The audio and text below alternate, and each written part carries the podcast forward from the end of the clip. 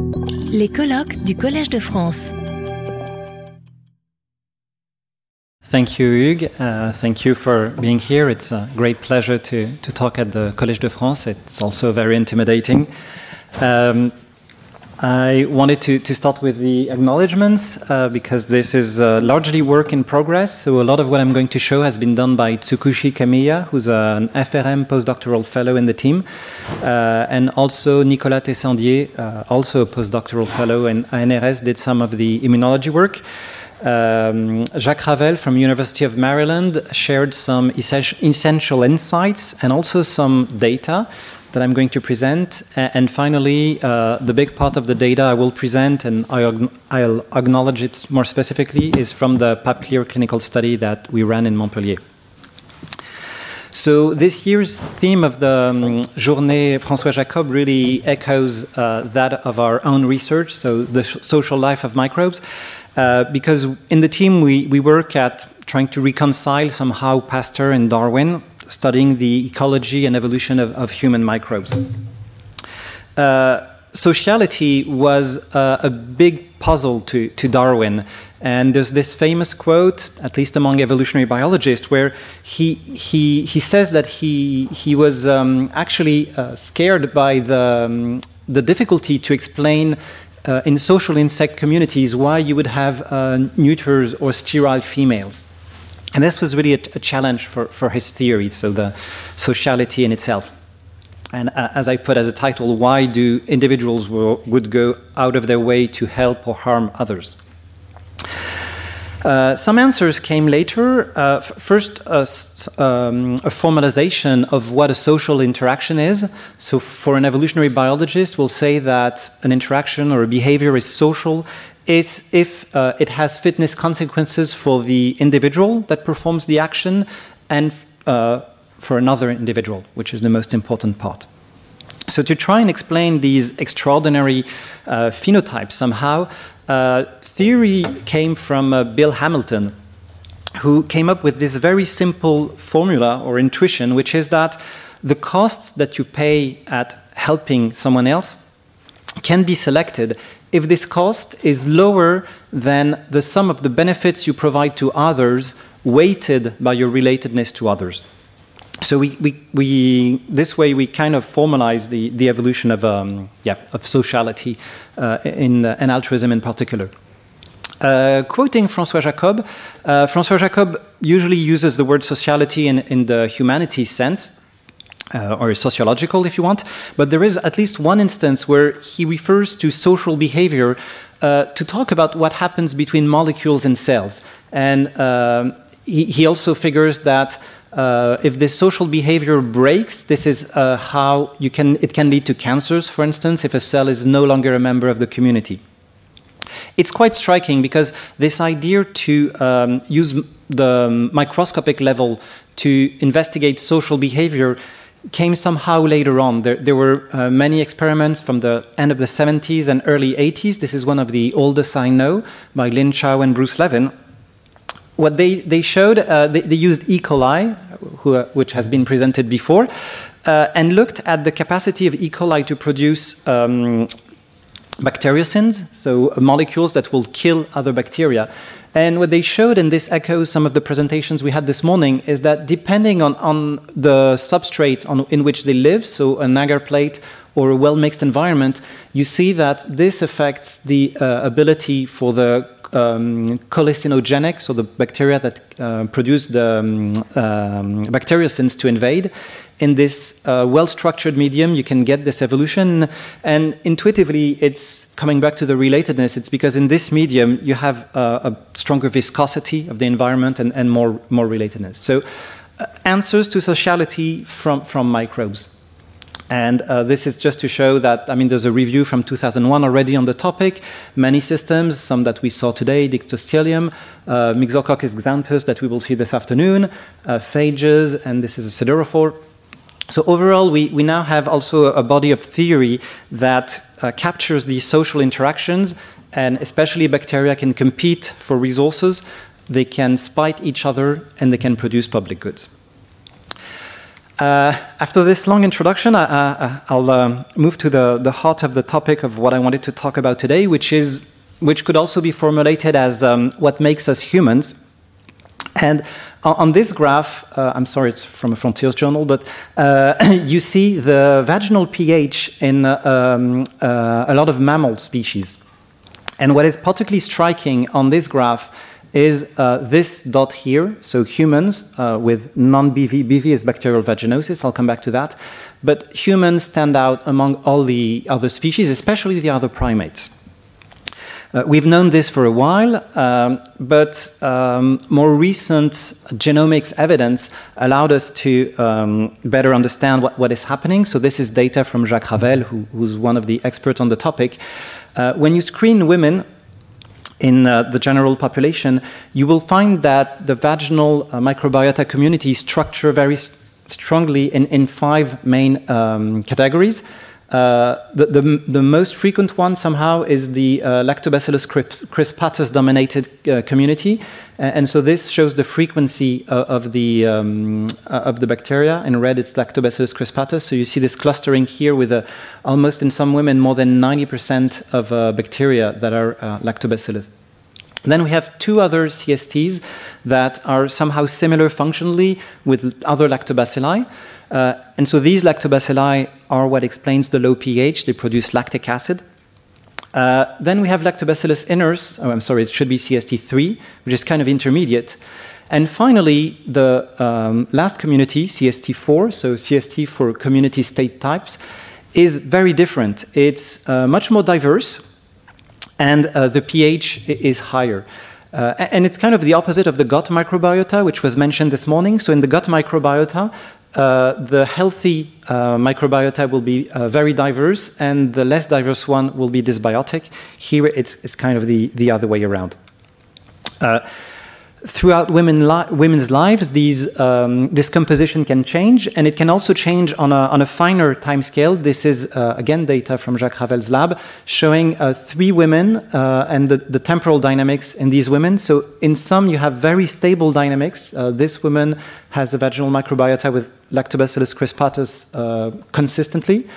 Uh, this woman is more dominated by Lactobacillus iners although you see that there are periods of, um, uh, of increased diversity, and, and, these, in fact, correspond to menses, which are, which are shown here. So we know that menses are going to destabilize the, the bacterial community. And finally, in other women, you have an extremely diverse profile that persists. And in this one, there's a predominance of uh, Prevotella and uh, Atopobium, which is called, now called um, Fannyhessea. Uh, so different types of dynamics. Uh, thanks to um, microbiologists, we also know much better what's happening uh, at the molecular level. And this is a, a, schematic from a very recent review on the topic.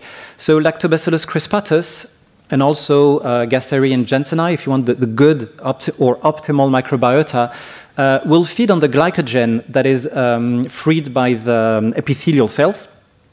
And uh, they will produce bacteriocins they will also produce lactic acid, which decreases the pH. So, altogether, this acts to limit the growth of um, non optimal uh, bacteria or um, pathogens.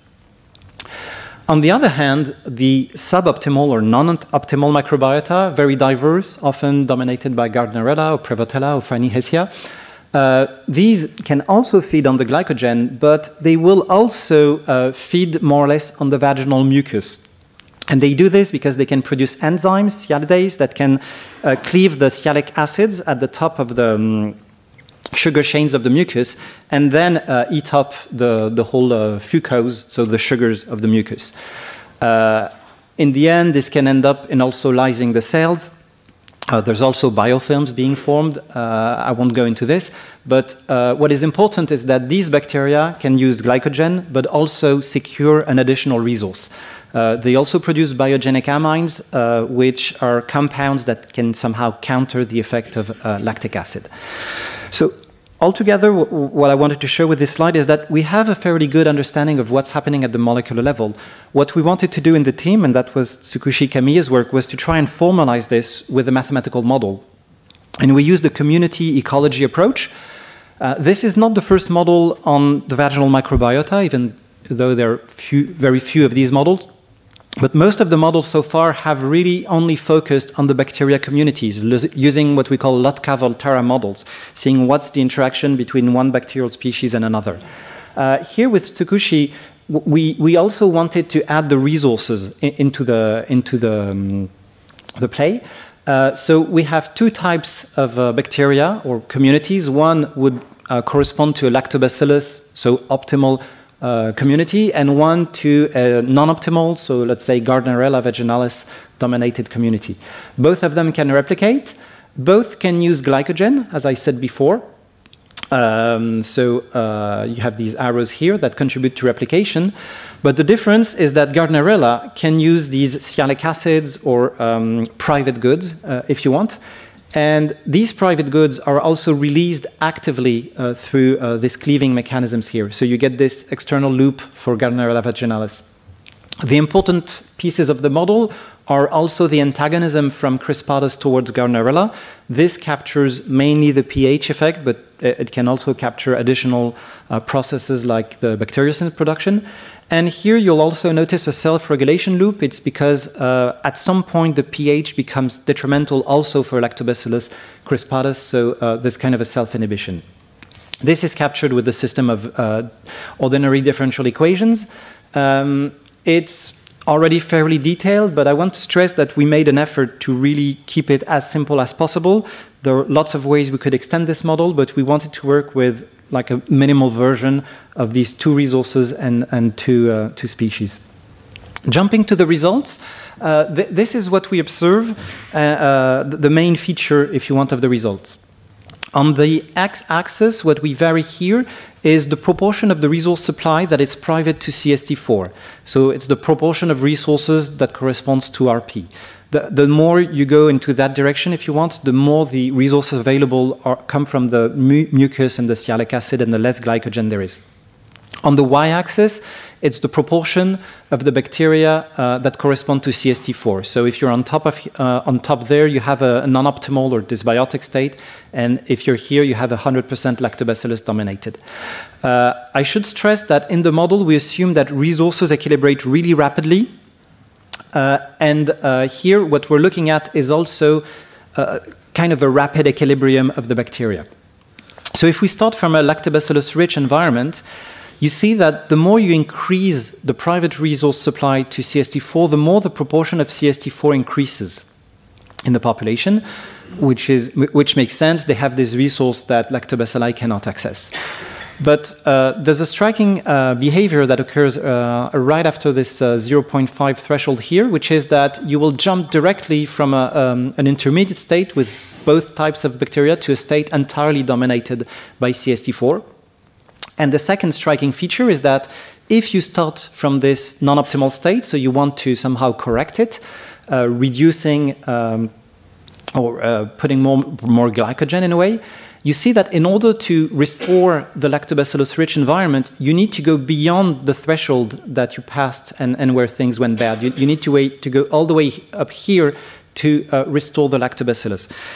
Uh, this is a, a, phenomenon that is known in, in physics as, as, hysteresis, and we were particularly um, um, enthusiastic to, to see this kind of behavior in the model because it, it somehow captures what clinicians will tell, which is that it's very difficult to restore a CST4 dominated bacteria, so a, a Gardnerella dominated, back to lactobacillus. People have tried probiotics, people have tried antibiotics.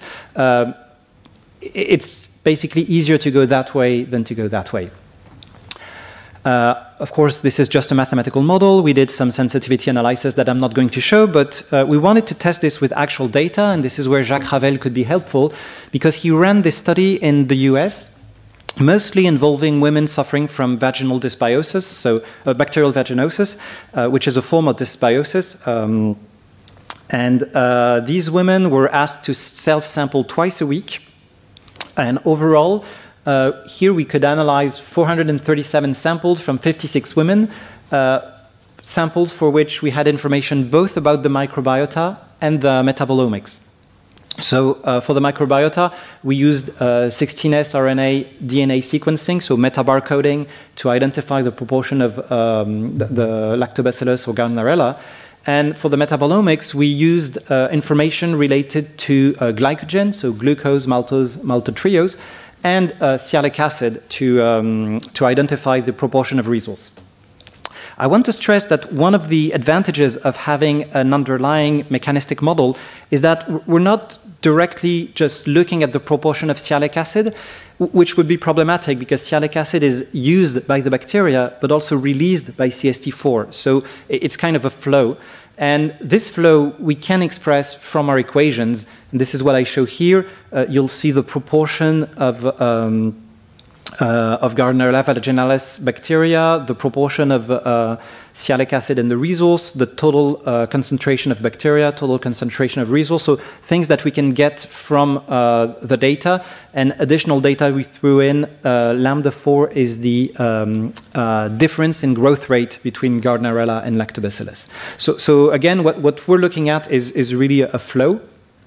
And so going straight to the results, uh, Tsukushi structured the, the data um, in, in terms of uh, the quantile of proportion of resource supply private to CST4. And what you see is that in the first quantile, so women who basically have a less sialic acid, uh, we rarely see CST4. We, see a majority of CST1, 2, and 5, and, a lot of CST3. And then the more uh, this resource increases, the more you see the, predominance uh, of CST4. So I think that's what's written, uh, here. The proportion of sialic acid is associated with the increase in CST4. So the data kind of uh, supports the, insights uh, from the model. Uh, another actor that I wanted to mention briefly uh, is also the immune response. It was evoked this morning. Uh, in this community, in the vaginal environment, you have the bacteria, but they are also interacting with the immune response.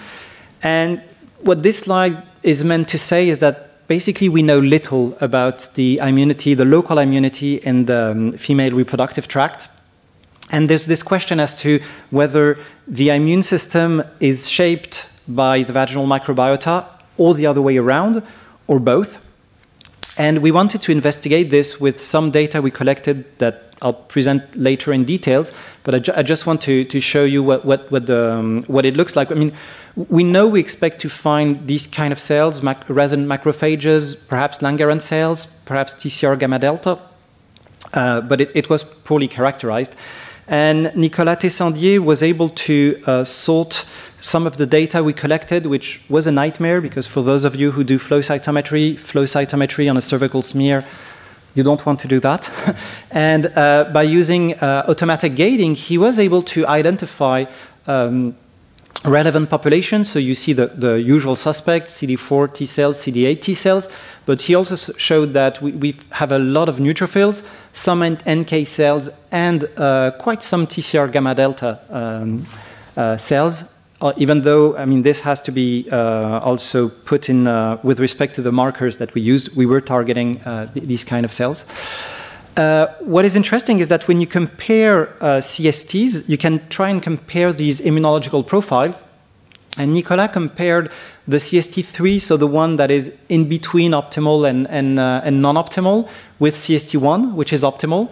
And you see that there's there kind of an enrichment in CST3 and neutrophils, a slight signal for monocytes, and here um, um, a decrease in the TCR gamma delta uh, from a mucosal origin.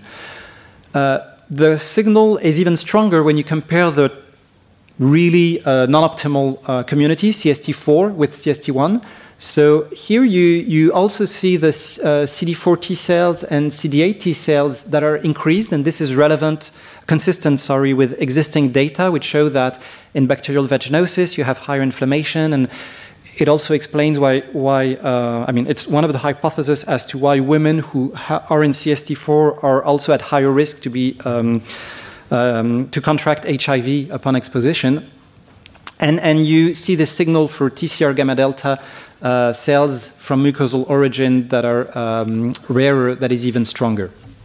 So It's ongoing work, uh, but uh, it's a contribution to show that the immunity seems to be shaped by the type of uh, vaginal uh, community.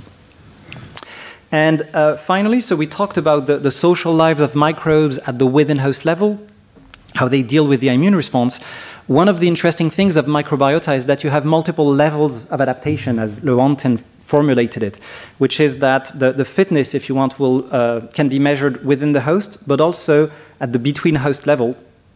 And I wanted to mention this in uh, also the, um, the context of uh, Canguilhem, Fr French philosopher who um, it's more of a French philosopher, but medical doctors all around the world uh, um, are more familiar with it.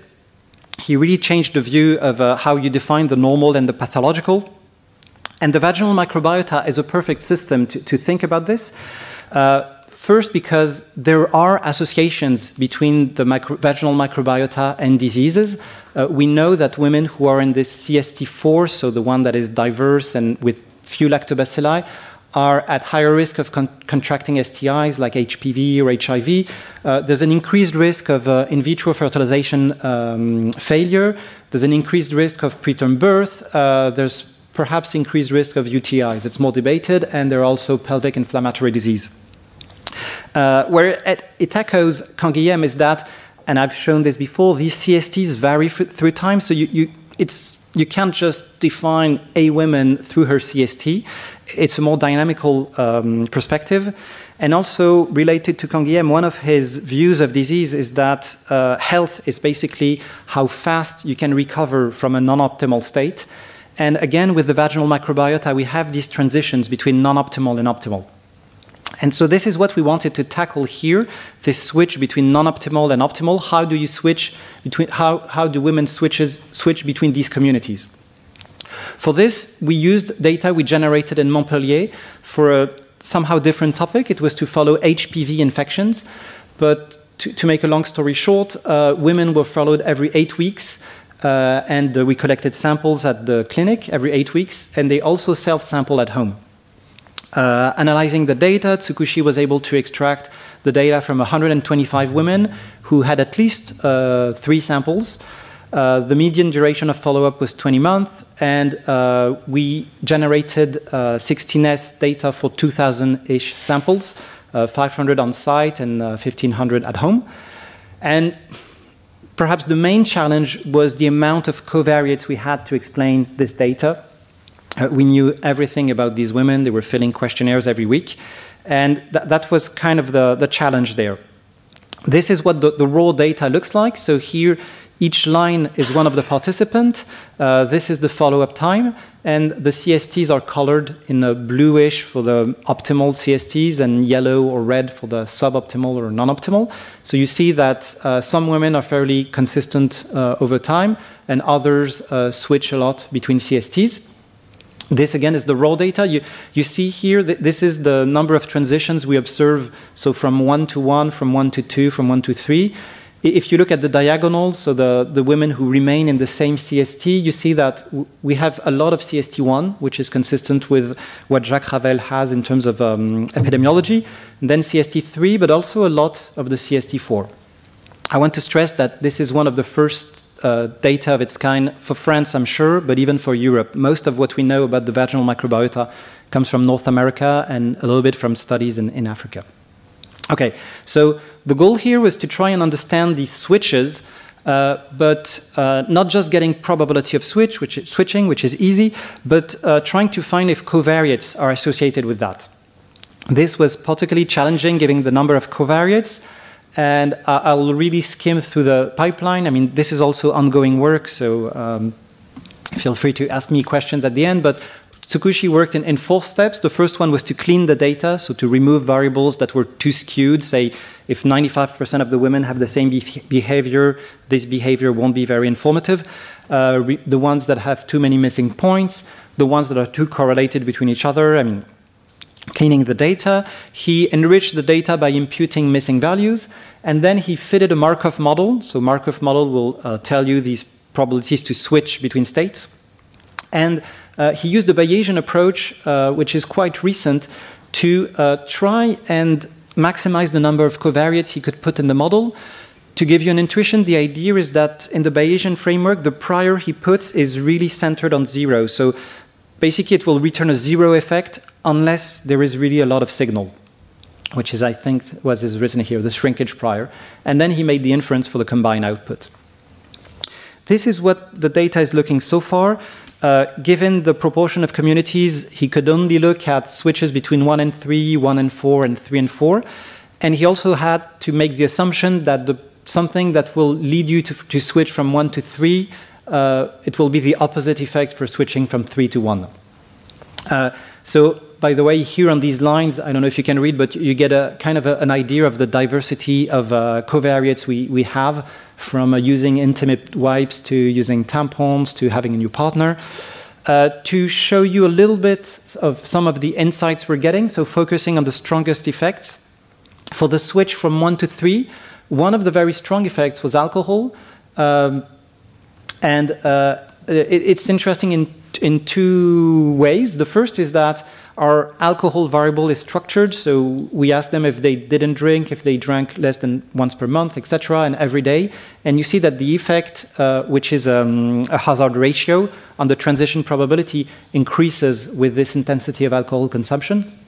And this echoes, I mean, you can find anything in the literature, but there are uh, studies on link between alcohol consumption and bacterial vaginosis. Uh, for the switch from three to four, uh, what you see is that condoms and using uh, intimate wash soap are protective of switching from three to four. So we could ask for funding from condom manufacturers and soap manufacturers. Uh, um, perhaps more surprisingly, uh, we found that being infected by a high risk HPV increased this probability to switch to a CST4. This is what is shown here. And it echoes some of the work in the literature. People have looked at these associations between uh, vaginal microbiota and HPV, so it definitely warrants uh, further uh, um, investigations. Uh, I need to thank uh, the study participants uh, who were, were, extremely involved in this study, and the data I showed would not have happened without them. it would not have happened also with a lot of help from advisors who helped set up the cohort and the analysis. And Tsukushi and Nicola were uh, particularly involved for, for the, this particular uh, aspect of the analysis. So, in conclusion, I, I, hope I've convinced you that the vaginal microbiota is an ideal study system to study interaction between humans and their microbes. But at the same time, it's also um, an interesting study system on a social uh, uh side, if you want, to, to stick with a, a social life metaphor, uh, because you're tackling important public health issues like uh, sexually transmitted infections, fertility, or more generally women's health. There are numerous uh, paths that we're exploring right now, from community ecology to genomics, immunology, epidemiology, and finally evolution, because uh, as I started, this specificity of the vaginal microbiota in human as an evolutionary biologist is one of the most fascinating questions. And uh, with this, I'll thank you for your attention and be happy to answer questions. Retrouvez tous les contenus du Collège de France sur www.college-de-france.fr.